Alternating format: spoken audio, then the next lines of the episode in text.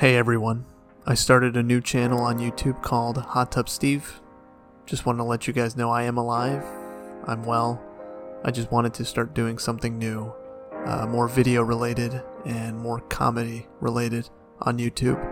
I'm on Rumble, YouTube, and I'll probably be on Instagram and some other stuff. So if you guys would please subscribe to the new channel.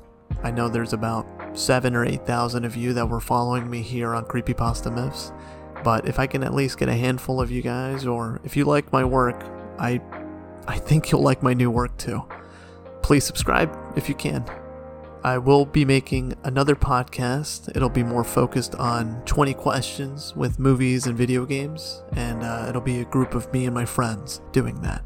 So you guys will be able to engage on what the next episode would be, and uh, we'll pick from a random user like what movie or video game that they would like to hear. That is still in the works, so once it is up, I will probably update again on the Creepypasta channel, just so then you guys could know. But it was a pleasure making you guys some stories. I hope you guys all enjoyed them.